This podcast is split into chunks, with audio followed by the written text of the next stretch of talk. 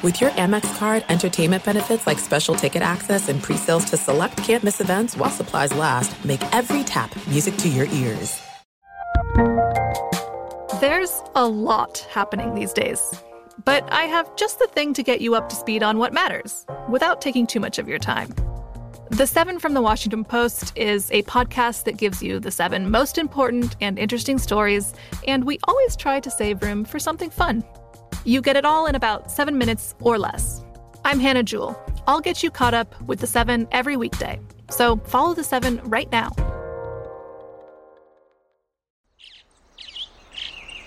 Getting ready to take on spring? Make your first move with the reliable performance and power of STIHL battery tools. From hedge trimmers and mowers to string trimmers and more, right now you can save $50 on select battery tool sets. Real STIHL. Offer valid on select AK system sets through June 16, 2024. See participating retailer for details. When you buy Kroger brand products, you feel like you're winning. That's because they offer proven quality at lower than low prices. In fact, we guarantee that you and your family will love how Kroger brand products taste, or you get your money back. So next time you're shopping for the family, look for delicious Kroger brand products because they'll make you all feel like you're winning. Shop now, in store, or online. Kroger, fresh for everyone. What's up, Open Floor Globe? I'm your host, Michael the Pod Pina, and I'm joined on the other line by my good friend, Sports Illustrated staff writer Rohan Nadkarni. Quick apologies for posting our first episode this week one day later than normal. I'm not here to cast blame on anyone, but that said, Rohan had some technical difficulties yesterday, and uh, we are excited to get back in the swing of things right now. Uh, Rohan, the sun is shining. Birds are chirping, and Al Horford is finally getting the respect he deserves. These are truly beautiful times. How are you doing?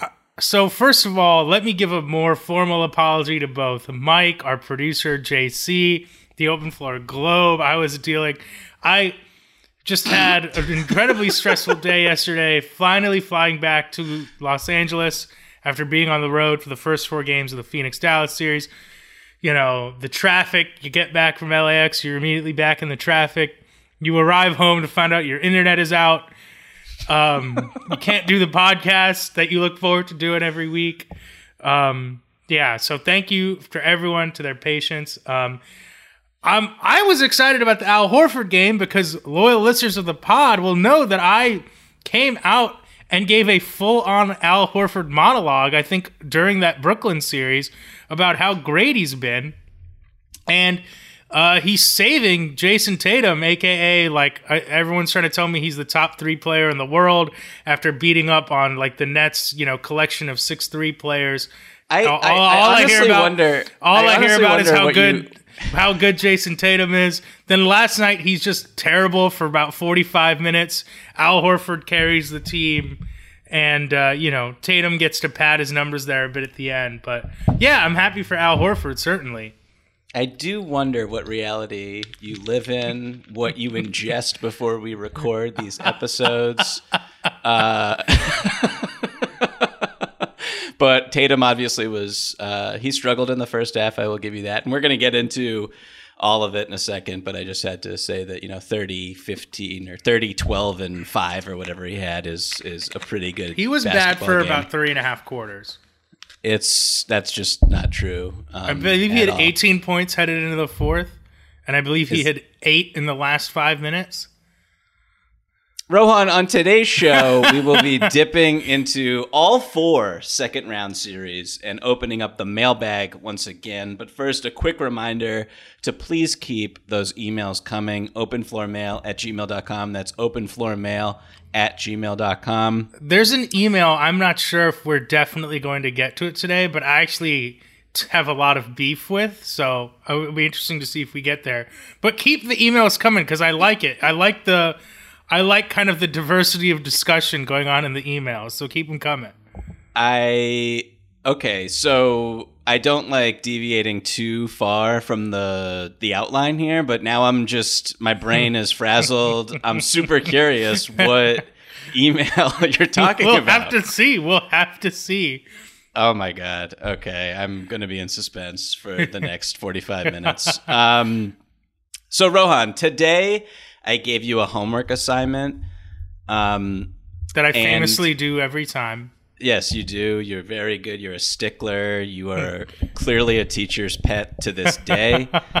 um, I asked you to ask one big question about every series that's still going on. It could be as general or specific as you'd like, be it about a coaching decision, a player, a matchup, whatever. Um, we briefly touched on Boston Milwaukee at the top. Why don't we just start with that series? Let's do it. Um, last night the Celtics beat the Bucks, tied the series up to a piece, going back to Boston on Wednesday night.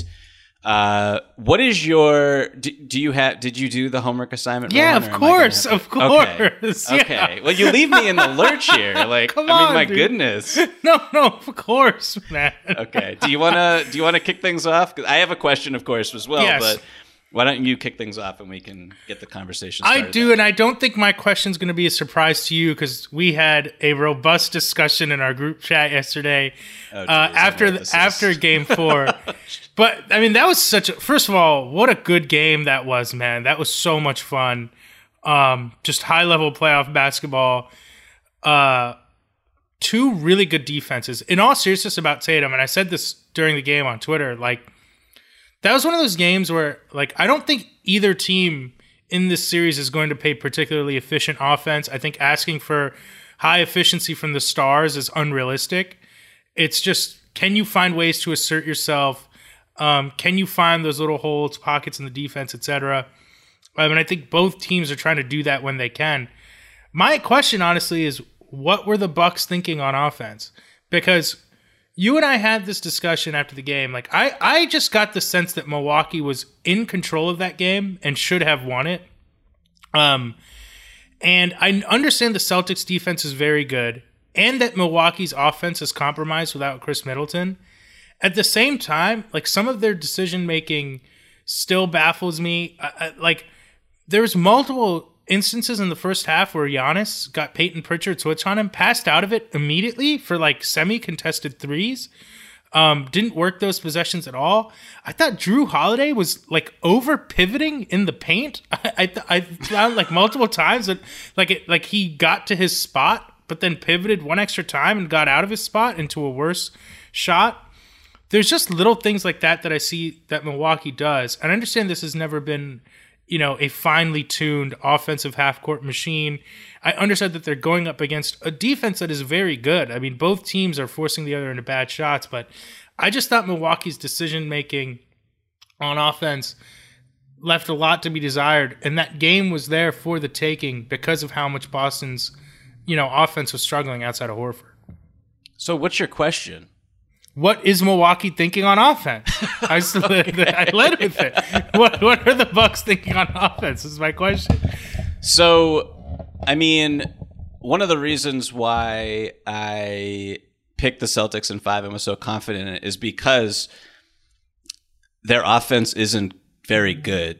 And honestly, it's it's really interesting to me how um, their offense hasn't really evolved or improved. And I know Middleton isn't out, so that's like a caveat here where that factored into it in a humongous degree because um, you He's need there- big yeah. wings to go against a team that forces more isolation offense than Yeah. any in the league.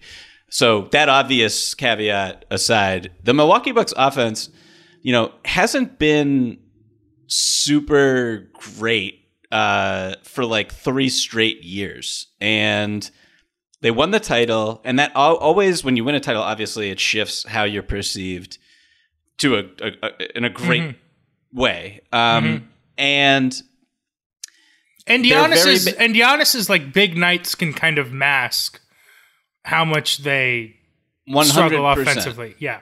One hundred percent. Um, and Giannis had a stretch in the third quarter, I think it was, where he kind of figured out Al Horford a little bit. Mm-hmm. And I don't, I don't know if Al Horford was tired, if Al Horford was really worried about picking up more cheap fouls mm-hmm. because Rob Williams was not available and Grant Williams was in foul trouble. Mm-hmm. And they were and Daniel Theis is just like not an option in this series at all. Um, but yeah, like their offense just isn't isn't very good, and they can't. If they want to create space for Giannis, they usually have to go small. Although Brook Lopez played pretty well, Bobby Portis has basically been rendered. Uh, he's he's just he's kind of out of this series. Yeah. and so it's like those Peyton Pritchard possessions. So there's like a couple of those. Um, I'd have to go back and watch. I don't. Those ones specifically aren't on my mind. I would imagine if Giannis, that what Giannis is thinking on those plays is like Al Horford or who. There's there's someone is in the paint, like standing in the paint when he has the ball, and the kick out to an open three point shooter is the smart play in his eyes and wanting to get off the ball as quick I- as possible. I get it. I mean, he kicked it out to Portis on one play. He kicked it out to uh, Connaughton on the next play. I mean, Connaughton's been a great catch and shoot guy for them.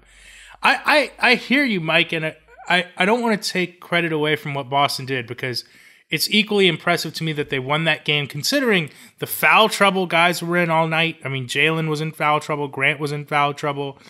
Um, you mentioned, I mean, Horford, I, I think had to adjust the way he played because of it.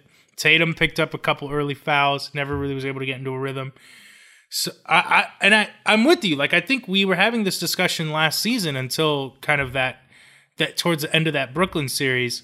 Like you know, there's a reason why during their title run, people were like, saying, "What is Bud doing?" It, you know, it took them forever to really start. I think utilizing like the Khris-Giannis pick and roll last season. Uh, I think most coaches would have probably started going to it earlier. I I still just felt like their offensive decision making that can be improved. Like their process, I think, can still be improved a little bit um, if they're willing to work their offense a little bit. And then you have Jrue Holiday. I mean, I understand he was taking a lot of tough shots, but that is a. I think it was uh, James Herbert who tweeted a fun fact. It was kind of a joke, but everyone was getting on Dillon Brooks last night. I mean, Jrue Holiday shot even worse than Dillon Brooks did last night. I mean, it was one of the just all-time baffling shooting performances. Uh, Jrue Holiday was five for 22. Uh, he was minus 23. He scored 16 points. I He think it was- ab- Nikai who tweeted Jrue Holiday was a minus 23 and he played only 10 seconds more than Giannis, who was in the positive. Like, that's crazy. um, that is, yeah, that is very. I don't even know how that's mathematically possible. Yeah, yeah. Um, obviously they were staggered, but anyway, um, yeah, the the Jrue Holiday look. I wrote before the series started, or I think after, maybe I wrote it after game one. I honestly can't remember. Uh, Jrue Holiday was one of the better isolation scorers and playmakers in the league this season, and that was going to have to be he was going to have to win one-on-one matchups. I felt for Milwaukee to generate quality offense in the half court. I assumed that Boston wouldn't turn the ball over as much as they have unforced sloppy turnovers, which they continue to do, and they did last night. And one of the reasons why they were down in the third quarter was those turnovers. But Jrue Holiday is averaging 0.657 points per isolation possession in this series. That is um, that is very, very, very bad. yeah.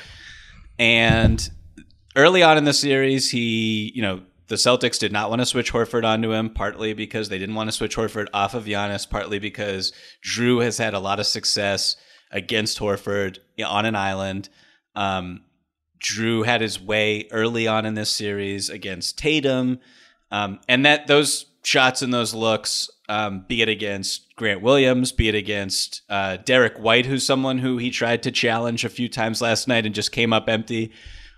Jrue Holiday, uh, I mean, he had moments He just- like this. I mean, you remember that game seven against Brooklyn? He was really bad until the last couple Oh minutes of the fourth quarter. yes, one hundred percent. He, he has these stretches, so it's definitely it's within him. It wasn't completely he- shocking. he- he's an he's an amazing player. Um, he is stretched beyond, like with Khris Middleton out, he's Yeah. stretched beyond Yeah. what he is paid to do and what his role should be in this context on Mm-hmm. this team. It's not that's not a criticism of him. That's just like that's the facts. So that's what happens when you're down in All Star. Yeah, I mean it's Um, the same thing with All-Star. the, yeah, same thing with Harden, same thing with Aaron Gordon, for example. Yeah. There's no distance too far for the perfect trip Hi, checking in for. or the perfect table. Hey, where are you? Coming! And when you get access to Resy Priority Notify with your Amex Platinum card Hey, this looks amazing. I'm so glad you made it. And travel benefits at fine hotels and resorts booked through Amex Travel, it's worth the trip. That's the powerful backing of American Express. Terms apply. Learn more at americanexpress.com slash with Amex. Finding the right news podcast can feel like dating. It seems promising until you start listening. When you hit play on Post Reports, you'll get fascinating conversations and sometimes a little fun too. I'm Martine Powers. And I'm Elahe Izadi. Martine and I are the hosts of Post Reports. The show comes out every weekday from the Washington Post. You can follow and listen to Post Reports wherever you get your podcasts. It'll be a match, I promise. So it's what is Milwaukee like? I don't know what Milwaukee can do offensively to improve their situation. Like three of their or two of their five coming into last night, two of their five worst half court offense games were in this series in the entire season. Which is just like that's just remarkable. It speaks to Boston's defense, which is smothering, which is so focused on Giannis and so precise in how they're switching their help defense. Uh, you know, they have adjusted really well to when to double, when not to double. Um, the fact that they played as well as they did last night. I know Rob Williams hasn't had the greatest series and is clearly physically compromised, but to do what they did last night, um, when small, and this leads me to my question, which is. Uh, can the Celtics have sustain, success, sustained success with the small ball lineup that carried them to victory in Game Four? Um, last night we saw uh, Tatum, Derrick White, Marcus Smart, Al Horford, and Jaylen Brown appear in the in a game for the first time since the first game of the postseason against Brooklyn. And that lineup was one of the most attractive ones on the day of the trade trade deadline. I thought that this would be a key five man unit for them in the playoffs. They went to it last night. It basically saved their season. Um, they generated 1.67 points per possession on offense. They, I mean, they held were- the Bucks to 78.9, a 78.9 defensive rating. Go ahead, Rod. It was remarkable to watch. I mean, down the stretch of the game, it was we're putting Horford in the corner, and Tatum's running a pick and roll, and we're gonna make either Giannis or Brook or whoever was in the game at that time decide if they're gonna help off Tatum, um, because Wes Matthews is pressed all the way up on him, and give Horford the corner shot, and they killed him with it, and it was it was like Mavs esque. It was, um, you know, what are you gonna do when we kind of spread you out? And it was you're right. It saved that seat. It was in- incredible to watch. You're right. They put Horford in the strong side corner. They forced switches where Tatum, they would have Marcus Smart or Jaylen Brown set a screen, whoever basically George Hill was guarding. And honestly, like, George Hill is playing a lot for me if I was I was surprised, fan. and I, I, I, it's not that I think he's like. I thought Jevon Carter gave him some good minutes in the first couple games too. I, I'm not saying it's like how are you go, how could you go away from him, but I'm surprised at the dis- distribution of minutes. We will probably see maybe I, I probably I don't know. We should see maybe some more Jevon Carter. I don't think he's like the be all end all because he's not this dynamic offensive player. Right. But, But- he, he could hit a couple three. It's a yeah. It's a. I'm not saying it's a slam dunk decision between him and uh, George Hill, but it's weird that it went all the way can in I- one Can direction. I just say? Can I just say like? It makes me think of, and I, I haven't heard too much of this yet, so pardon me if someone has said it already. But it makes me think of like Serge Ibaka. I believe was not not um, active for Game 4 Mm-hmm. and I know why they traded DiVincenzo for Serge Ibaka because they were worried about Brook Lopez's health. yeah, But like, you could really use a guy like Donte DiVincenzo. yeah, that's a good series. point. I mean, And- I- that's a tough one because you did. I mean, we. I think we all thought Brook was done. Yeah, no, I mean, I thought it was more than insurance when they made the trade. Yeah, thought yeah. I, like, I didn't think Brook need-" would be ready for the playoffs, let alone when he came back in the been great. regular season. Can I just throw something out there because I was curious about this? Sure. and uh, and this is not just half court, but What do you think the Bucks' offensive rating was with Giannis on the floor yesterday? If you had to guess, If I had to guess, I would say 109. one twenty point five. Wow. I mean, th- he went nuclear in the third, and obviously had that huge run, and he was getting out in transition. I just wanted to look it up. I, I for some reason, I was compelled. That's pretty crazy. That But is I- a lot higher than I thought. Isn't it wild? I mean, I would like to the, see- the Jrue, the Jrue, the Jrue plus minus thing kind of made me think of it because Jrue played 40 minutes and 54 seconds, and the offensive rating with him on the floor was 100. Well, it's it's really interesting because that is wild. It's a, it's like it's like Giannis I'm sorry, I stepped all over your question, but that stat was too crazy. No, I had to. no, no, no. Oh, yeah. It is is it's a good job by you. Thirty four points, thirty two shots, and honestly, six for eleven from the free throw line. Like Yeah. Those five points Huge man. could have made the fourth quarter a lot different. Yeah. and so maybe I am speaking a little too much. Um, I'm not giving Milwaukee enough credit, and their offense was better in game four than it was in the first three games for sure, especially in the half court. It was better. So I do want to say that, but I, like, I don't know if Boston figured something out with this small lineup. I'm really it's interested to see how much man. It's Ime an Udoka interesting look It. because And- Grant has been so good that it's like Grant was bad he yesterday. he was not having his. I mean, he the foul trouble. What's so tough about the playoffs is the margins are basically gone. Like, and uh, like you get you get a couple fouls, you get out of a rhythm or whatever, and like a player can so quickly lose a whole game like that. You know what I mean? Like Grant was not good yesterday, but he's like early in the series he was he was doing what Horford did yesterday. You know what I mean? It was like, oh, he was the stopper.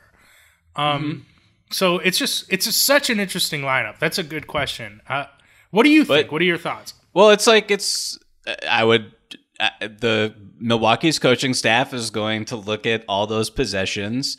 Um, the fact that the Celtics put Marcus Smart on Giannis in the second half and That was interesting. had a decent amount of success, particularly in the fourth with Smart.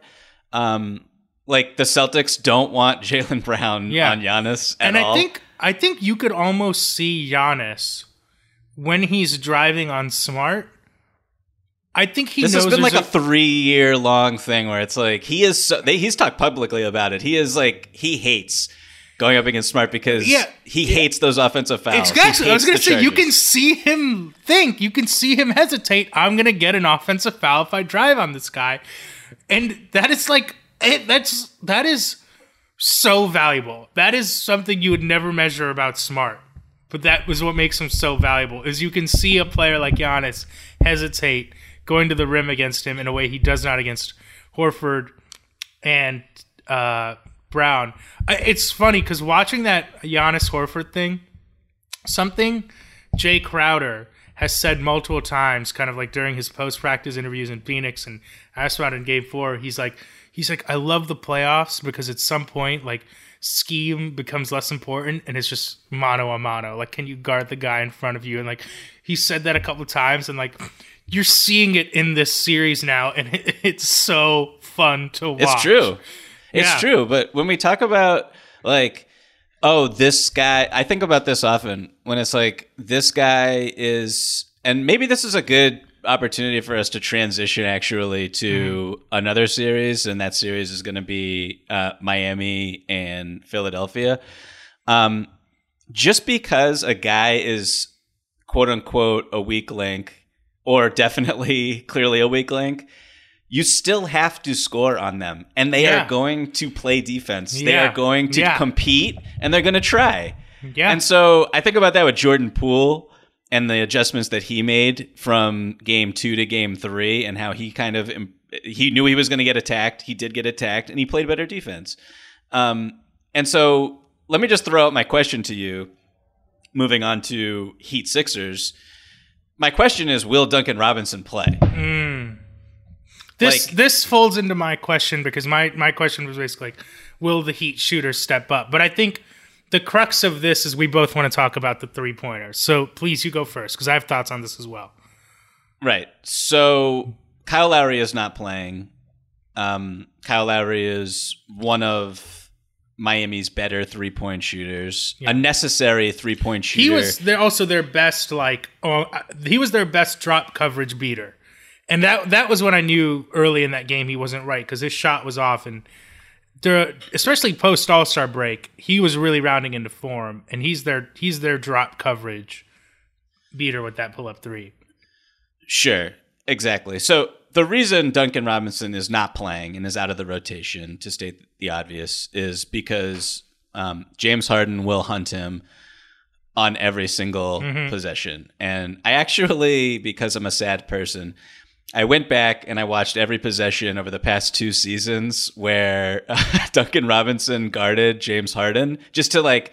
I know Erik Spoelstra must have watched this film to have made such a dramatic decision to remove Duncan from the rotation.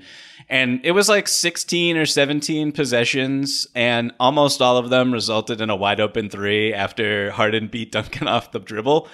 Um, now Harden is coming off his best game in weeks, and he was an absolute beast in isolation in Game Four. Whether Herro was on him, I mean, whether Jimmy was on him, PJ, there are so Bam. many. There are so many ways uh, you could look back at the games. You like the Heat lost because of this. Like Spo was like, I think the Sixers shot six of eight from three in the last five seconds of the shot clock. Yeah, like, wild stat.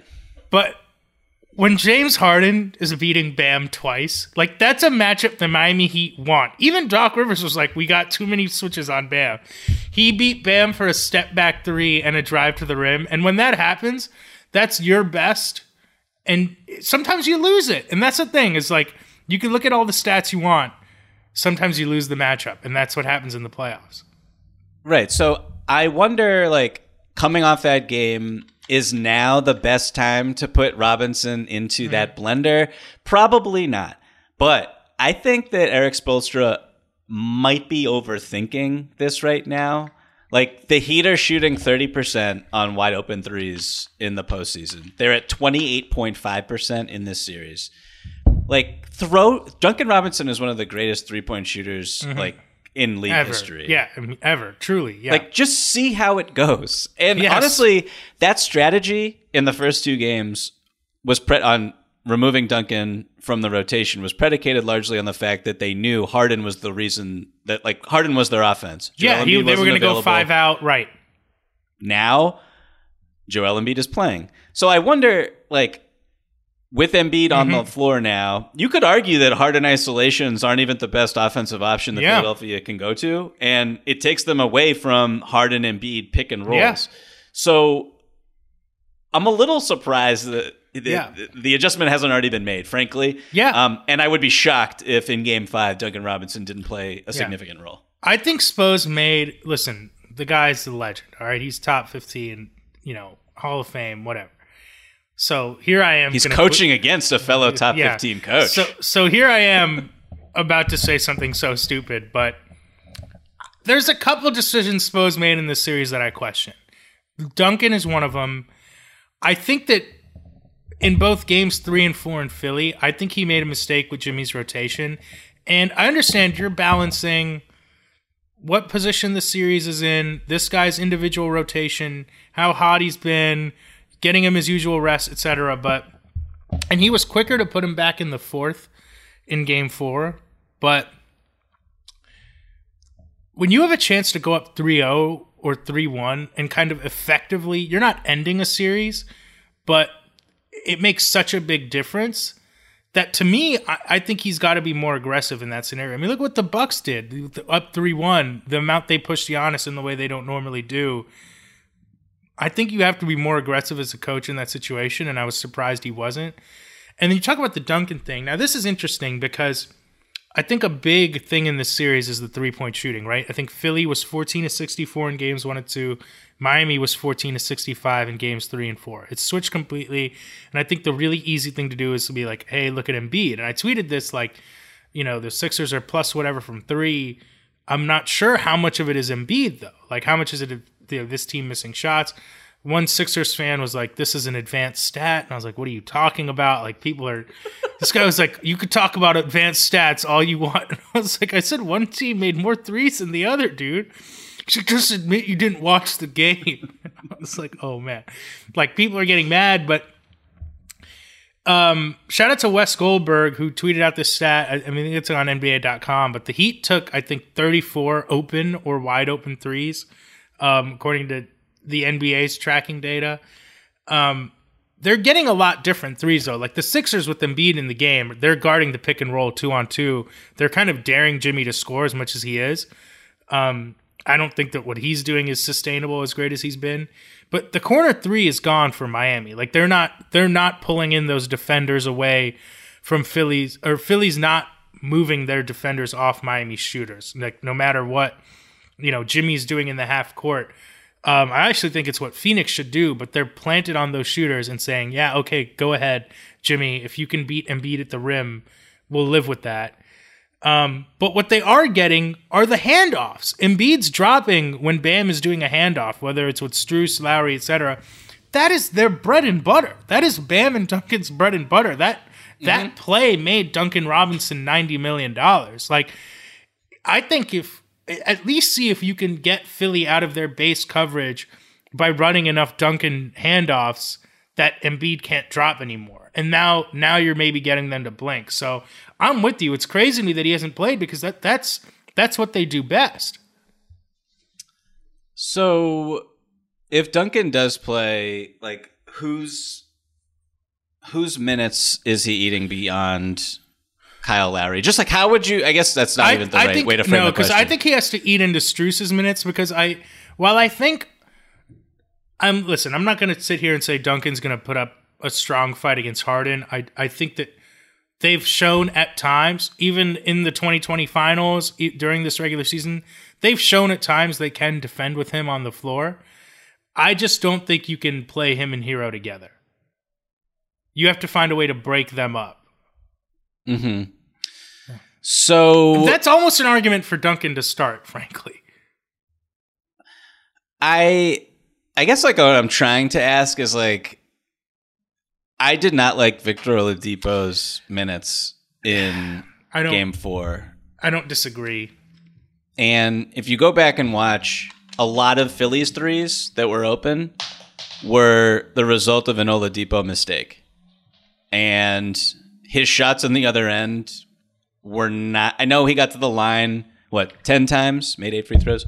I mean that that was needed. I don't want to minimize that. That was really needed, especially with Lowry out. But yes, his, he he plays I think good on ball defense with Harden, like if he's picking him up. But go ahead, you were making the point. I just don't. Thirty-two minutes from him. If you told me yeah. coming into this series that this guy played 32 minutes in game four, I would assume that something went wrong. And I guess like Kyle Lowry's mm-hmm. like bum hamstring, I guess, is qualifying as something wrong. But I just like I would give those minutes to Duncan Robinson or Gabe like Vincent played only nine minutes and. I mean, he filled in for Lowry many times and did a really good job and was a good three point shooter as well. I he had some foul trouble, but I think Vincent needs to play more as well. It's it's interesting. Um, it's really like it's clear that Spo has prioritized defense in this series, and I just I wonder how dramatically he's going to kind of tilt away from that mindset mm-hmm. and that ideology and go back towards like we got to make shots, we got to mm-hmm. make life easier for Bam, for mm-hmm. Jimmy. Mm-hmm. Um, this is what I'm looking out for. I still think that Miami should win the series. Frankly, like I'm not too hopped up on I, back. Right. And, I I do think that that game four. I think Miami's going to look back at that one and be like, we if we'd brought in Jimmy earlier, if they, I mean, Harden went six to ten from three and hit a couple tough step backs. I mean, you're really looking at that game. I think if Spo, I think is looking at that as a shot variance game, but that doesn't change the fact that you lost it. Um, I yeah, I, I, it's a toss up to me. I really don't know which way I'm leaning. I really don't. Ma- Matisse Thybulle hit like a corner three, yeah. like on a short. I mean, they obviously closed short on him, but like, I, uh, I I kind of that that kind of scares me. I know that Spo pointed out that stat after the game about the late shot clock threes, and he's right. And you should. I mean, their their their overall shooting in late shot clock was kind of out of this world. Yeah. Um. So I I hmm. I'm still thinking Miami should feel confident with, especially with two games at home. Mm-hmm and I'm just gonna keep my eye on Duncan Robinson's minutes. I know yeah. it feels like I'm like over hyping. No, that. but it's I know what you mean. It's it's I'm like their best way to get open threes against Joel Embiid is not by collapsing the defense on pick and rolls. It's on dribble handoffs, and that is Duncan and Bam's best play. It's it's an elite action. It is an action that has won a lot of games for the Miami Heat over the last few regular seasons. It's kind of crazy that they haven't gone to it when that's your best way to get open looks against Embiid. What series do you want to? Oh, can um, I throw um, one more thing out real quick? Sure. It's literally Tyrese Maxey so much better than Tyler Herro. Okay, we can continue. Um, I okay, you're breaking my brain. I love Maxey. I love lot. Maxey, and uh, Loki, the Heat have not had an answer for him when he gets PJ Tucker on a switch, it's it does not look good. Maxey's blown by him every time. He's he scored a tough end of half bucket on Jimmy Butler. Um, like you could tell Jimmy was like, okay, like all right, let me let me guard this guy, you know, and like Jimmy had some crazy defensive possessions in that game, um, on Harden drives especially. But Maxey's been good, man. I really like Maxey. Maxey's awesome. There's no distance too far for the perfect trip. Hi, checking in for. Or the perfect table. Hey, where are you? Coming! And when you get access to Resy Priority Notify with your Amex Platinum card. Hey, this looks amazing! I'm so glad you made it. And travel benefits at fine hotels and resorts booked through Amex Travel. It's worth the trip. That's the powerful backing of American Express. Terms apply. Learn more at americanexpress.com slash with Amex. The 2024 presidential campaign features two candidates who are very well known to Americans. And yet, there's complexity at every turn. Criminal trials for one of those candidates, young voters who are angry. The Campaign Moment podcast from the Washington Post gives you what matters. I'm Aaron Blake, and I'm covering my 10th election cycle. My colleagues and I have insights that you won't find anywhere else. So follow the Campaign Moment right now, wherever you're listening. Um, okay, what, what series do you want to go to next? Let's go to Phoenix, Dallas, because I was there. Oh, your expertise. And that game four, we were talking about this yesterday when we tried to record the podcast, but could not. That game four was a hostile environment, was intense. You could sense the animosity between the teams uh, in the opening minutes. Um, and I feel like there's been all this focus on Phoenix's defense. Like, look at the threes the Mavs are getting. The Mavs have been shooting almost 43s a game since game one. Um, and I'm like, I'm more worried about the Suns offense, which posted like back to back games, at least a 130 offensive rating.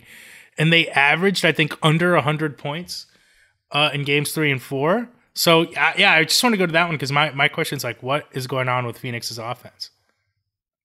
Do you okay? My question was in his post game column: How will Rohan find a way to carry Chris Paul's water? Um, I would. I think I was pretty critical of Chris Paul in my most recent.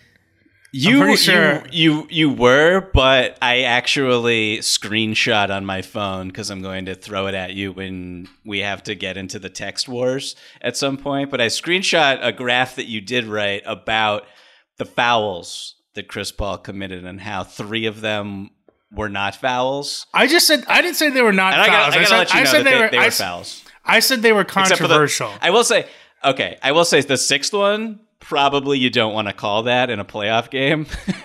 um, the, the, sixth one, the sixth one, I, I just straight up think that was a terrible call. Um, the offensive foul that he had where he stuck his butt out, I thought that should have been a no call. I don't think that should have been an offensive foul. I mean, that's that's not been called an offensive foul the entire season. Well, disagree. Um, that's not something that you're allowed to do anymore because Chris Paul was doing it so often and trying to manip- But manipulate we- the game. But we've So- seen that we've seen that not get called this entire year. Eh, okay. Well, guys don't do it because it's an offensive foul. They stop. And doing I al- I also think that and I said on the Luka one like there was contact, but it was also exaggerated. So that was also a foul, though, and that was a really silly one for him to. That was the one I texted. I don't know. I texted something to you guys. I was like, that was just. I mean, it was a dumb Chris play. Paul It was doing? a bad decision. It was a reckless decision. I agreed. Okay, Um, so let's let's get back to Phoenix's offense. Tell me what you like think is the issue here, and Well, I mean, it's frankly, it's been Paul. I mean, it's seven turnovers in the first half of Game Three. Uh, he's only able to play 23 minutes in Game Four. They were they didn't have great offense when he was on the floor, but it was a lot better. I mean, I think they had a 113 offensive rating when he was on the floor. Um, obviously not as good as games one and two, but they finished around 107, which means they were really bad with him um, off the floor. And I asked, I mean, I asked Monty about it after the game. I asked Jae Crowder after about the game. Oh, Mike. So I, I'm trying to ask Devin Booker a question after the game. Okay, we're in this tiny press conference room in in Phoenix, and so I'm like, Devin, like, did you, you know, because he was like, I, you know, I actually like the shots we got, and I mentioned I was like, you know, the offense has dipped. Do you feel like, you know, that's you know, you guys aren't executing right? Is it something that they've done that's kind of taken you out offensively? And he looks at me, he's like, he's like, who's they? And I was like, oh shit. I was like, uh, I was like, uh, Dallas? But it, he thought I was talking about the refs because there had been so much conversation about the refs in this series that he thought I was trying to bait him um, into uh, criticizing the refs again because there was a lot of conversation about that. But I think an issue DeAndre Ayton's not been good since game one. And I don't think that they are doing a good job of trying to like take advantage of Dallas's small lineups. Um, I understand that just because you throw the ball into Ayton or get a seal on Kleber, like Dallas isn't going to all of a sudden start switch its coverages. But like this is what we talked about with Ayton. This is what I wrote about, and I thought he was did a fantastic job of it in game one. But since then, I don't think they just need more from him in those looks. Um, even if it makes a, a Dallas defender take an extra step away from someone else, I think they need more from him there. And yeah, Paul has to be better. I mean, I, I, I said that like the turnovers have been an issue. The fouls, like that's on him. He said it. I, you know, he can't put himself in that position. He did, and th- those were reckless decisions. So uh, those are the kind of the the two things I had my eye on at least early because I think Dallas is now doing a more of a hedge and recover with Luka, um, and are able to get away with it. As you mentioned, just because you get the switch you want doesn't mean it's an automatic score. Yeah, Mikal Bridges has only taken nine threes Mhm. in the series. He's only made two threes in the series. Kind of weird. Um, that's not like a humongous barometer for their success, but he should probably be averaging more than 10 points Mhm. per game and probably should not have fewer than half the three point attempts that uh, Cam Johnson has in the series. Um, I agree with you on Ayton, who, yeah, he's got to be more physical. I mean, there he Um, missed like a couple like easy looks at the rim in Game Four. Like, just yeah, he just he's got to step it up. I think that it's really easy to look at CP and his struggles and kind of just decide that those if CP plays better, their offense will play better. I noticed that Booker said, you know, when you do hit the threes that um, Dallas hit as, as many as they did, I think they hit 20 in game 4, I want to say, and they're shooting like 40% for the series. When they hit threes, obviously they can go back um, yeah, their defense set up is in the set. half court. Yeah, yeah, he mentioned that. and and that's that's not something to scoff at. That is Definitely no, that's big. That's big. and one of the reasons their offense was is really good. Like they're very good in the half court. Obviously, they can play slow, they can out execute you, etc. Um, in the playoffs, it's just a little bit harder uh, to do that when you're not getting stops. And I think that the relationship between their great defense and Mhm. their really good offense all year um, is key to their success. So they get stops, they run. Um, they played a little bit faster this year than they did last year. So I think that that matters. And, you know, when, if Dallas stops making threes at the rate that they did in those two games, then we could see a bounce back. I also kind of am just like, Chris Paul will not do what he did again. And that will solve a lot of the issues. I don't think there's a systemic problem here. I really um, wanted to ask him about it didn't it wasn't uh, the moment. I mean, I, I we talked about this briefly. I didn't mention on the pod. He had that his he had that incident with the Mavs fans and his family during the game. During the press conference, he kept looking at his phone. Like you could almost you could tell something was wrong. Like it was strange, and he kept trying to ask to leave. Like I've seen Chris Paul like after finals losses answer questions like um it was strange. I really wanted to ask him like when he has seven turnovers in a game, does he even bother going back to look at them or does he just go like, yeah, I know that's not going to happen again. like him having that many turnovers was shocking. And and it, credit to Dallas's shocking. defense, which was really good during the regular season and, and can give teams problems with their length. And I think Bullock's done a great job picking him up full court. Mm-hmm. Um, they've made life hard on him for sure. They have. Uh, a lot of sloppy turnovers from him though, where yeah. he's getting sped up in ways that he just doesn't normally get sped up. Um, did you want to talk about the thing that happened with his family for two seconds, or do you think that it's not even it's it's we're past that moment? I think time? we're past it. I, I mean, it's it's just a weird situation, and, and I feel like people are like, "What really happened here?" And I'm like, I just look at it as like, how many hundreds or how many thousands of basketball games has Chris Paul been a part of professionally? Am I really going to believe that like he got upset over something that didn't happen? Like to me, it does. It's I don't I don't need like much to go off of here. Like I it I think it's pretty simple. Like don't you know mess with someone's family. don't touch people who don't want to be touched. The yeah. end. Yeah. Um. Okay, so my question for this series, uh, my actual question was uh, how do the Suns deal with Luka Doncic post ups? Um, and why mm. doesn't Dallas you, just you don't, go you, to this? You, don't think they should stick to the Cam Payne matchup? well, I, am just like, why? Why doesn't Dallas post up Luka over and over and over again? They do. They did it more and more as the series has progressed. Um, and he's not necessarily scoring out of it, but a lot of the three point looks that they're getting and they're knocking them down are off of his post up actions when he does draw help, when he gets CP on him or he gets Cam Payne on him, or even Bridges. Bridges Dude, can't. Yeah, Bridges like, has been the physicality of the series. I think is getting to Bridges.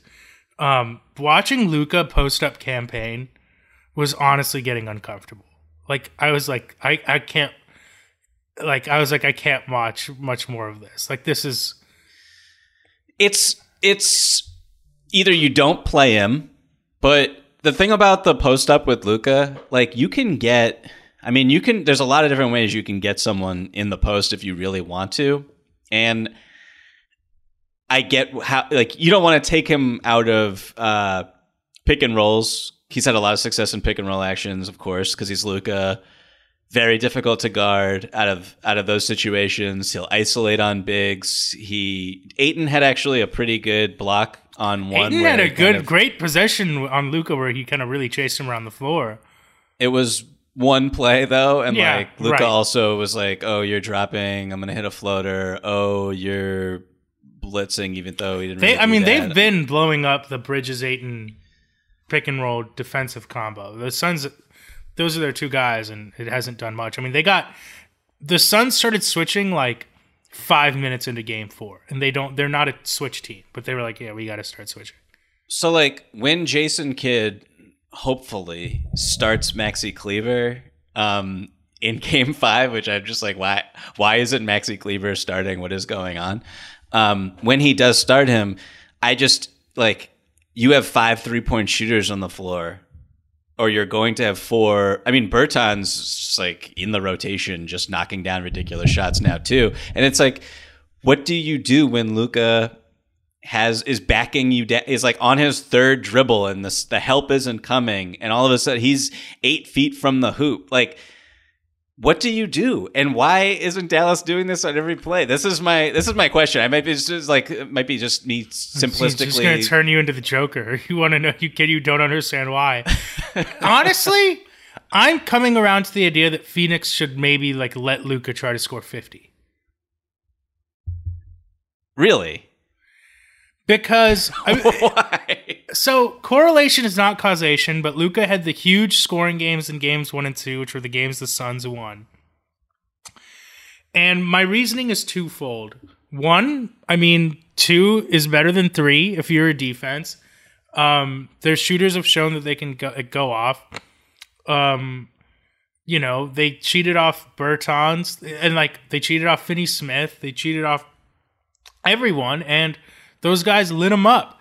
But those guys are also useless offensively if they're standing in the corner and you have someone just st- stuck to them and say we're not cheating off. And I think, I mean, I think Philly like had a little bit of success with that against Miami, doing something similar. Be like, okay, Jimmy Butler, go get forty points. I mean, obviously Luka's a much more talented offensive player than Jimmy. Like he's probably going to go off for even more. But I think a couple things like two is better than three, and beyond that, I think Luka gets more tired playing that way.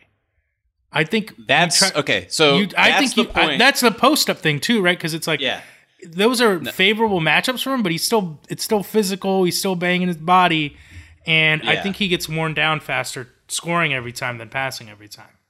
No, that's the point I was going to make about why they actually don't do that because these are human beings who get tired and banging. Yeah, they can't turn fatigue over and off. over again yeah. is tough. So that's why I, I, like I get that, but I would like to see more than ten post ups for Luka, given how fruitful they have been um, in the series and like the thing that it also does and has the potential to do. Um, and this is why Embiid is Embiid and why his post ups are absurd, is they get you in the bonus quick.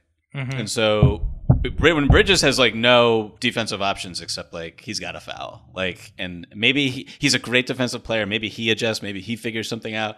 Um, maybe they switch the matchup up and put Crowder on him. But then if you do that, then you're just going to put him in pick it. So like I I don't know. I feel like just the post up could unlock a lot of things for Dallas. I understand how it makes their offense stagnant, but at the end of the day, because of how they're built, I do think that Luka having big games is good for them. Um, and that you can't necessarily rely on Dorian Finney Smith to go eight for 12 behind the three point line again in this series. Um, so those are my thoughts on that. But this is a fun It series. is. It's been good, man. I mean, dude, we were so close to having four two twos. Like, we'll get obviously get to the last series. The basketball gods were so close to blessing us, but we have three really mm. good two two series. Um, and I think any team can win any of the three. Like I think they're still all really really close series.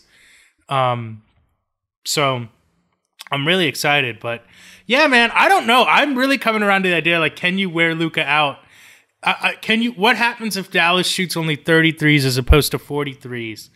Um, but we'll see. It's it's easier for me to just throw it out from the couch when I'm not getting abused by Luka in the post. But I mean, I think he'd get tired. There's no distance too far for the perfect trip. Hi, checking in for or the perfect table. Hey, where are you? Coming. And when you get access to Resy Priority Notify with your Amex Platinum card. Hey, this looks amazing. I'm so glad you made it and travel benefits at fine hotels and resorts booked through Amex Travel, it's worth the trip.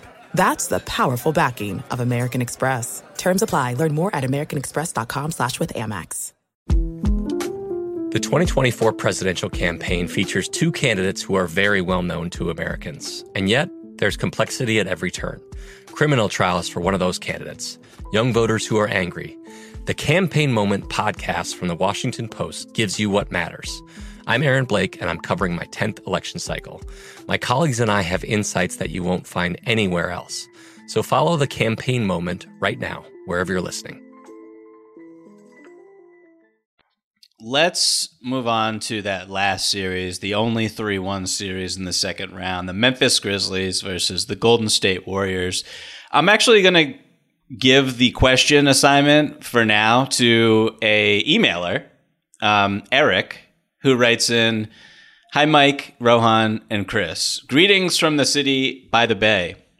As both the regular season and playoffs have progressed, it is becoming more and more clear that Jordan Poole is a better offensive player than Klay Thompson. So, at what point do the Warriors acknowledge this and invert the shot distribution so that Poole gets 18 to 20 shots and Klay gets 14 to 16 shots? Is this even possible? Agree or disagree that in order for the Warriors to advance, Poole needs to become the second option and Klay becomes the third option? Uh, Eric, thank you so much for this question. Uh, there's a lot to dissect in this series that we'll get to. Um, I don't know if this is the most important question, but I, I appreciate been, it. Do you think Poole's been better than Klay in the playoffs so far? I honestly don't. Hmm. I mean, it's tough. It's tough because there's two reasons why I would point to Klay, who his shot selection sometimes really wanes, and it waned in game four last night, where he's just taken some really tough off balance contested looks inside the three point line, and they're not going in. But at the same time, when I watch Klay, and I'm I I truly think that Steve Kerr or Mike Brown or whoever has been around him that long, as long as those guys have, like when the ball leaves his hands, you just think it's going in. Like every Yeah. time, I still think Yeah. that every time. Oh, he's So- terrifying. He's terrifying. So there's two things that why I would say I like Klay more still. Uh, his gravity, um, and his defense. He's not the same defender that he was, but that's fine. He's better He than what not- Poole is right now. Still, Poole is uh, straight up like he compromises the defense. And he's you're- you're barbecue chicken him. alert. He one, Did Did you see Yes. the Did you see the inside the NBA brief discussion about Shaq versus Rudy Gobert? I, and I, I did not. I did so not. Rudy Rudy said on Instagram that he would lock Shaq's ass up, and Shaq obviously had to respond on the show, and Chuck was kind of instigating him, and Chuck was like Rudy, Rudy, and Shaq Shaq was just sitting there like smug, like I know I got this, and finally he's just like, I wonder what French barbecue chicken tastes like. just legendary, absolutely Uh. legendary.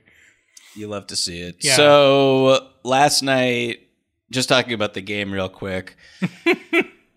um, I thought that. so we were texting last night after the Celtics game. You guys, I felt like you were trolling me by saying that the Bucks blew that game. I Um, truly was not. I truly was not. I genuinely Okay. feel that way. and I was going to text you. I forget if even I did. I'm delirious at like Yeah. two in the morning Right. when these games end. But like the Grizzlies, Grizzlies blew, that, game. Yes, of course. Yeah. So the Grizzlies should have won that the, game. The, the Grizzlies, I, I thought the Warriors clearly didn't care about that game. Like they can say whatever they want. They, they did not have a championship level focus for that game. Let's just say that. But I thought they'd go on their big third quarter run, and that would be that. And then it's like, okay, Memphis is still winning. Then I'm like, all right, they'll bring in Steph and Dre early in the fourth, and you know, kind of blow this thing open. And it's like, no, Memphis is still winning. And then Dillon Brooks dribbles the ball off his foot, and I'm like, okay, the turn is coming here. And I'm like, you know, it's actually still pretty close here, but Memphis is staying ahead. They should have won that game. They should have won that game. you look at like Jaren Jackson Jr.'s box score, and you're like, oh, he had kind of a, a crappy game. I mean, He 0 for 7 from behind the three point line. He was sick in the fourth. I thought like I was like, oh, this dude is like a matchup nightmare right now. Yeah. Maybe it's because I I watched in person like every minute of the first round when he was one of the worst players in the entire series, straight up. But like. I was like, this is the Jaren Jackson Jr. who. This is the guy who like, I picked for I- most improved. Yeah, man. This is like the guy who can get you a bucket, like Yeah. driving a closeout. Who He almost hit that game winner. has post Yeah. moves. Um, yeah, and I, honestly, like I, I'm not gonna lie, I thought he was fouled on that three. Like I, was. I know they said they said he was it was like a block. I forget who was calling the game. Was it Ian Eagle? I think. Yeah, I think maybe so, I forget. Said that Draymond Green didn't get the block, and I was like watching. I was like, he didn't. He did he block that? And then on the replay, it doesn't look like he got any of the ball. And Taylor Yeah, I Jenkins mean- commented, but like, But the Taylor Jenkins has got to know when to stop too. It's getting embarrassing from them. It's getting really embarrassing. It's getting like stop. You guys have lost all the goodwill. Um, that was another game from Jaren Jackson. You mentioned that you look at the box score. Sometimes you look at a box score of an NBA game and it obviously does not tell the story. I'm not breaking news by saying that, but there are certain nights in the playoffs where it just it's a whatever it takes game, and I thought Jaren Jackson Jr. was playing a whatever it takes game. Like efficiency stops mattering. Like you're just finding a way to win a slugfest, and he really almost brought them over the finish line, and probably would have if Dillon Brooks didn't go full Dillon. uh, Dillon Brooks had a very interesting night. We shall say Offensively, Um, we should say. Offensively, I mean, I saw some like Dillon Brooks. It's like if you've watched the Memphis Grizzlies all season, I know he's only played like 39 games because of the high ankle sprain. But if you watch them all season or you watch them, I don't know, like even last season or if you watch the first round. Well, remember he like- had the big game in the play-in that knocked them out. I believe. Like, didn't he have like 24 points or something? He had a big. He had the big game one against Utah. Like, anyway, He's go ahead. Just, You'll make your point. It's like it, the the point is like it doesn't.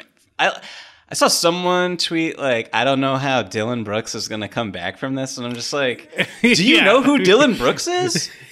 like he forgets. He could miss 35 shots in a Yes. row. He doesn't Yes. care who's guarding him. He's what like the the shot the- quality is. the don't even say those words to that man. the ultimate does not give a fuck player. Just the ultimate does not give a fuck player in the league right now.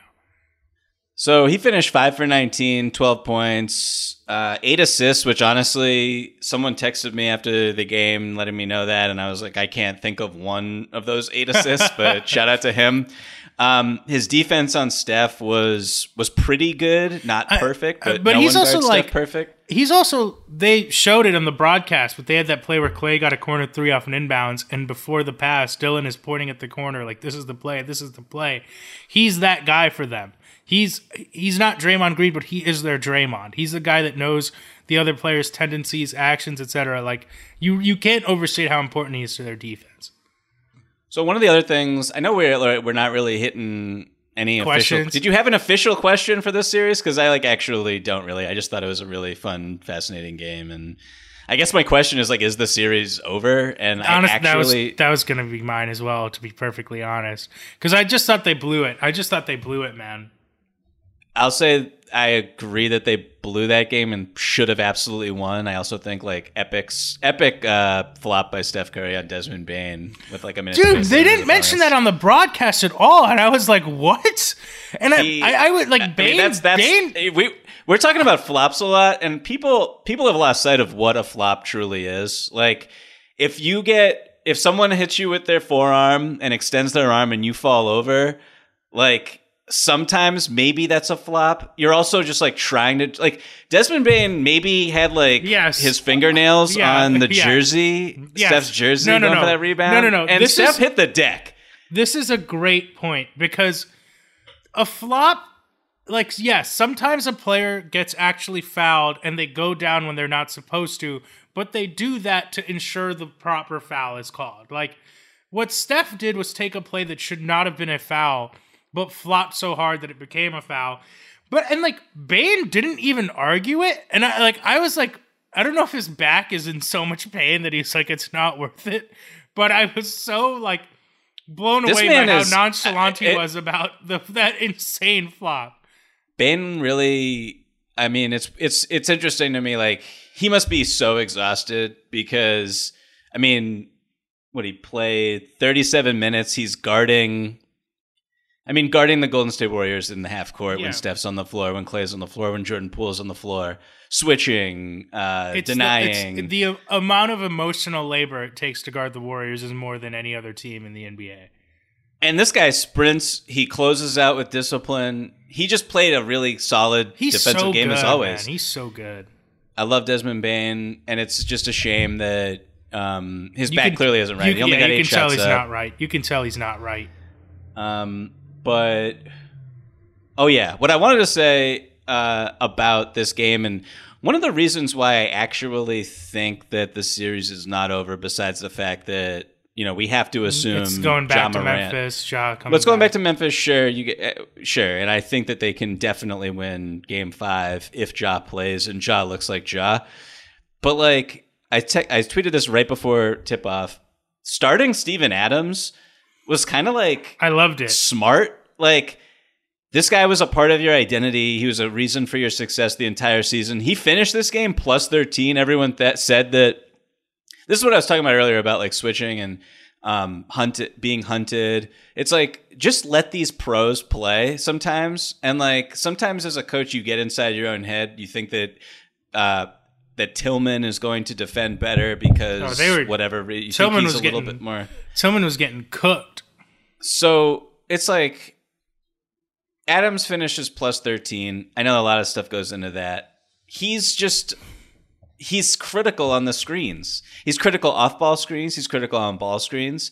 Defensive communication. He's he's critical on um, the offensive glass, creating second chance What you have, like six offensive rebounds? Like he was killing the glass. Uh, yes, he had six offensive rebounds, 15 rebounds total, um, three assists. And it's like what he does for Jaren Jackson Jr. as well cannot be overstated um, in terms of Jaren staying out of foul trouble, in terms of Jaren getting to guard fours a little bit more. I know that Otto Porter went off and hit some threes, and part that's partially because Jaren's out there. He's also trying to patrol the paint, but like I just liked starting Steven Adams, and I want to see this team with Ja with Adams like be Hmm. itself. I just with everyone kind of in roles that they were in during the regular season. I'm not saying that they can definitely win three in a row. That would be surprising. But if you win two in a row, which I think they could do, and then you go to a game seven and anything happens, Jordan Poole sprains his ankle, like I'm not ruling out a, a Grizzlies comeback. I. I hope they get it to seven. I think they'll get it to six, but that was a.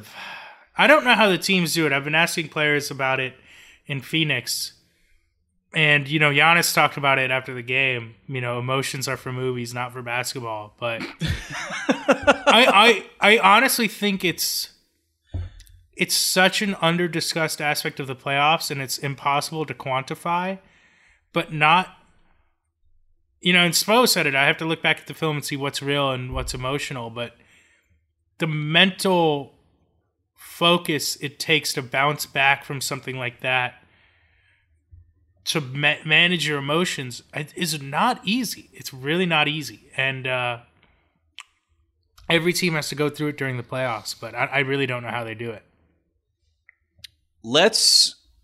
You want, can we read one more email? Do you have time in your busy I'll, schedule? I'll, I'll pod for two hours, man. I love talking about the playoffs. I love talking about hoops. I, I look forward to this every week. Let's ride. Okay. I I I hope this is the email. Um Oh, you're you're you taking you, earlier. you you're just doing this because you want to guess which one was the one I don't like. That's why you're doing this. It's it's one that I wanted to actually we, we might have Okay, I'm just going to read the email and Okay, we can okay. get into it. Okay, so it comes from Darren who writes Hello, Michael Rohan and Chris. As a basketball fan without a team in the final eight, I can't help but notice how almost everyone involved, be it fans, players, coaches, or those covering the games, seems overly focused on officiating. Mm-hmm. Instead of the eight best teams playing four competitive series that were all 2 1 through three games, Darren obviously submitted this email a little while ago. It is about who is getting calls and who isn't. A classic, old school physical Celtics and Bucks game three is only about Giannis not getting called for charges or the Celtics physical I agree. Ime Udoka ruined that series with his public in comments. a single Bucks free throw the last 16 plus minutes, or the coach of a team with Marcus Smart saying he should teach them to flop more. Um, I love it isn't just email. the it isn't just the narrative. Every drive that doesn't result in a basket or foul seems to result in a player waving his hands for a foul, like a wide receiver begging for pass interference. Under Adam Silver, the NBA has always seemed to go with if the league is trending on Twitter, the league is winning no matter what the subject is. But this can't be what the league Mm. wants its playoff discussion to be about. What, if anything, can be done? This is a Is this really the email? question. No, I like this email. I genuinely Okay, like good. this email. It's a good question. I it's I a like this- storyline. I like this email too. I was actually very hopped up to read it yesterday on yesterday's show because um, pre game four of Celtics Bucks because um, I thought that uh, some of the dialogue in like okay, so I'll answer this just by saying, and I said this on last week's episode with Chris. Like I don't get caught up in officiating. I find that it's been it's a much easier product to enjoy the NBA Agreed. basketball once you realize Once you accept- stop learning the officials' names, just it's not worth it. Yes, once you like, and I wonder how much gambling has to do with this, but Yeah. like assigning records to players based on who is the official Yeah, is like man. one of the most like sad ways to watch Could the not sport. agree more. Could not agree more. Um, so just like accept that all these things cross bad call. Everyone gets bad calls. Everyone gets is be- benefits from bad calls, and it all evens out. The universe is is is straight even by the end of the day. That's how I view everything. Mm-hmm. Um, and the way that this email ends with "What if anything can be done?" It's like Milwaukee Bucks general manager Jon Horst um, speaking to the Athletic. He did an interview with the Athletic earlier this week after Game uh, Three. Yeah. it was after Game Three. Bucks win, and he does an interview complaining about the officiating, which. I don't know if there is precedent for that. You can check me on that, or our listeners can check me on that. If I couldn't believe time- the tweet when I saw it. I couldn't believe the tweet when I saw it. I thought I was living in the twilight zone. I was like, did the Celtics win? What is going? And I read the I- article. Listen, I under I I I'm not advocating for it. I understand why the Bucks felt like they needed to respond to Udoka. To be perfectly honest, I'm that's not a troll. I I felt like they wanted to respond to that. I really do. the GM of the team. I'm not saying it's a good look. Champion. I'm not saying it's a good look. it's not. I'm not even saying good or bad. I'm. I'm it is. It was frankly a little bizarre. It was shocking. to see. I don't. I. I just have no. I don't know when that's ever happened. And honestly, the so in the, teams argue about like calls. They submit film to the league after games. That's like a private thing. Yeah. So for this interview to be public after game three of the second round as the defending champions and a game you won when you're up 2 1 in the series. And and the the most controversial call of the game went in your favor. Like yes, yes, I'm sure both teams submitted a lot of film, but the thing everyone remembered was from the very end of the game, a very controversial call that your team was on the, the good side of. Right. So in the article, I just want to say um, so Horst cites Jrue Holiday not taking any free throws despite attempting 30 shots. And Horst or someone from the Bucks organization supplied tracking data to claim that the Celtics attempted 11 free throws on 14 drives in the fourth quarter while the Bucks had 10 drives that resulted in zero free throws. And I went back and I watched all of the drives. And basketball doesn't work where just because you drive the ball means that you, if you drive the ball 10 times, you get to go to the free throw line three times. Yep. Like, so for a defense, it was just a very ironic statement from a defense that has, it, it teaches don't, how not to foul. And under Mike Budenholzer has always been first or near the league lead in opposing free throw rate because of how they defend. And I believe they're number one in the postseason right now in opposing free throw rate because that's how they are. So for you to just be like, Jrue took 30 shots and he didn't get to the free throw line, and what's up with that? It's like, if you watch all Jrue's shots, just tell me which one you would like Yeah. for him to be fouled on. I, there are no fouls. So I, I thought that that was weird. Though I I just want to say one last thing about this. Um, also in that article, uh, I'm just going to read the quote uh, from Jon Horst. The Grant Williams play on Grayson, it's just uncalled for. Anyone who watched that play knows it was dangerous. Grayson was sore last night. He was sore again this morning. I think he'll play in game four, but it was a dangerous play. It was a non basketball play, and it's uncalled for. So, to set the scene, it is the second quarter. The play begins with Grayson Allen and Jason is Tatum so funny. Oh, and God. Jayson Tatum going after a loose ball in the backcourt. Grayson Allen pushes Jayson Tatum in the back. Jayson Tatum falls to the ground. Then Jrue Holiday hits a three on the other end in the chaos. I when Jrue Holiday's three falls through the net, Grant Williams goes over and in a box out, kind of hip checks Grayson Allen. Like I'll say, it was a physical play, absolutely for sure. To I think he should be suspended the rest of the series. But to, sure kicked out of the league. Yeah. To cite uh, this play, uh, two seconds after the player that you're saying was a victim pushed another player to the ground going for a loose ball and there was no foul called. And if you watch the broadcast, that's what Brian Anderson says. He's like, "No foul called." when Yeah, Tatum yeah, the deck. yeah. So it's just like I I I don't know. I just think all of it's it's it's really um Listen, the it league was just really interesting. We we needed we were going to talk about this before my technical difficulties yesterday, but the vibes over the weekend were teetering a bit. Like it was not fun hearing about all this. He's a dirty player. He broke the code. The officiating. The league needs to get a lid on this, man. It's there's great basketball going on. That should be the focus. And I don't think the conversation has been overtaken or anything like that. But no one wants to talk about this. And I do feel no one every fan in their life has experienced at some point like oh every call is not going on our way and that sucks like you don't want people feeling that way during a playoff game but it just feels like the league needs to find a way to get a handle on this whether it's like hey if you're calling someone dirt we want we want opponents and players we want people to be candid at the same time like the public posturing is just getting absurd. Like whether it's taylor jenkins and and frankly i understand where the grizzlies are coming from because the, the warriors kind of kicked this off with dillon broke the code. Like we thought that was a reckless play. We thought he should be suspended but we didn't come out and say on our podcast like look you know dillon brooks attempted to harm and you know it just is enough already. Enough. I'm, I'm sick of it to be honest I mean, this isn't new. We, it, like, it's not, but it feels like it's just gotten so ridiculous. I- it, it is. I agree that it's like ridiculous. I, I remember Frank Vogel coming into a series against the Pacers and Heat once and being like, "Yeah, they're a bunch of floppers." I that's cool. I like that.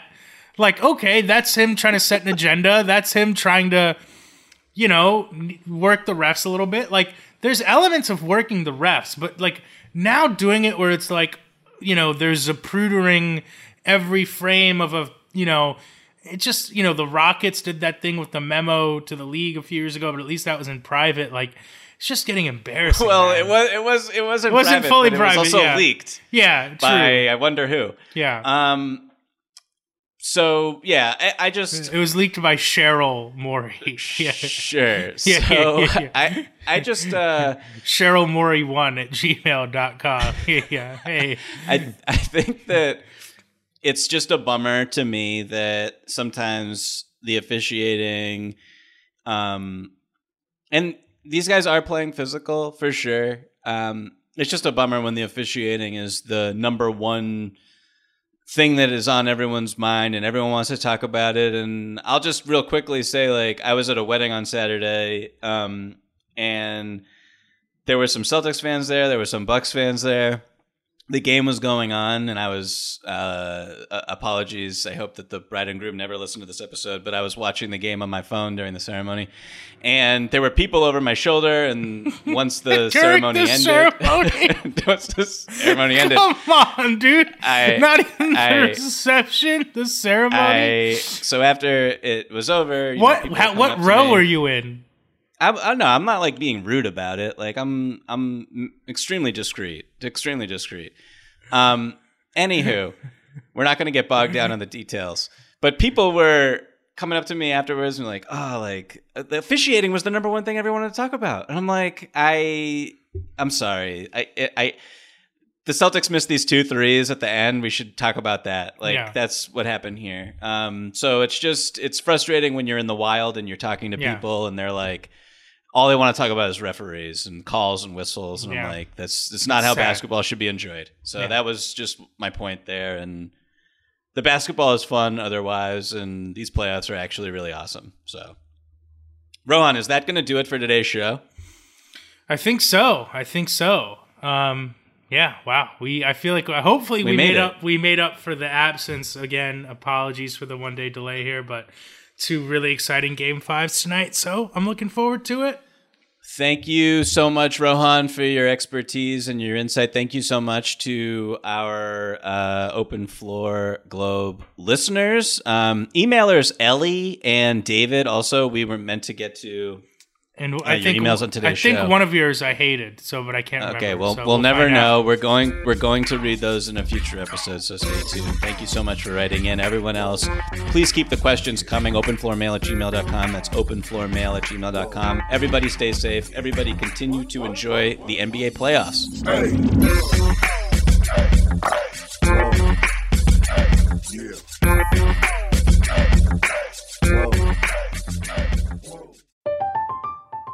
I'm Katya Adler, host of The Global Story.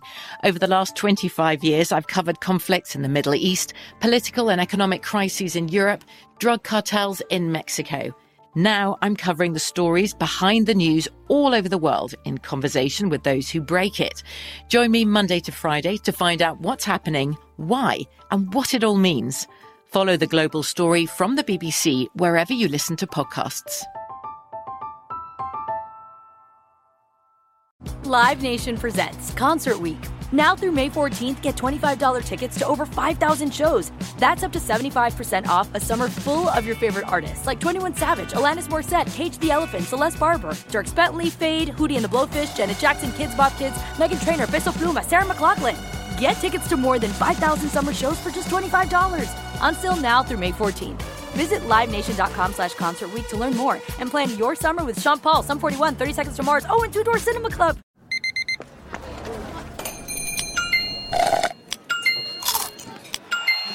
With your Amex card, entertainment benefits like special ticket access and pre-sales to select campus events while supplies last, make every tap music to your ears. Hey guys, back at the playground again, huh? Yep. You know what this playground could use? A wine country. Heck yeah, and some waves so we could go surfing. Oh, ah, love that. A redwood forest would be cool. I'm in. Ah, ski slopes. Let's do it. Um, can a girl go shopping? Yeah, baby. Wait. Did we just invent California? Discover why California is the ultimate playground at visitcalifornia.com.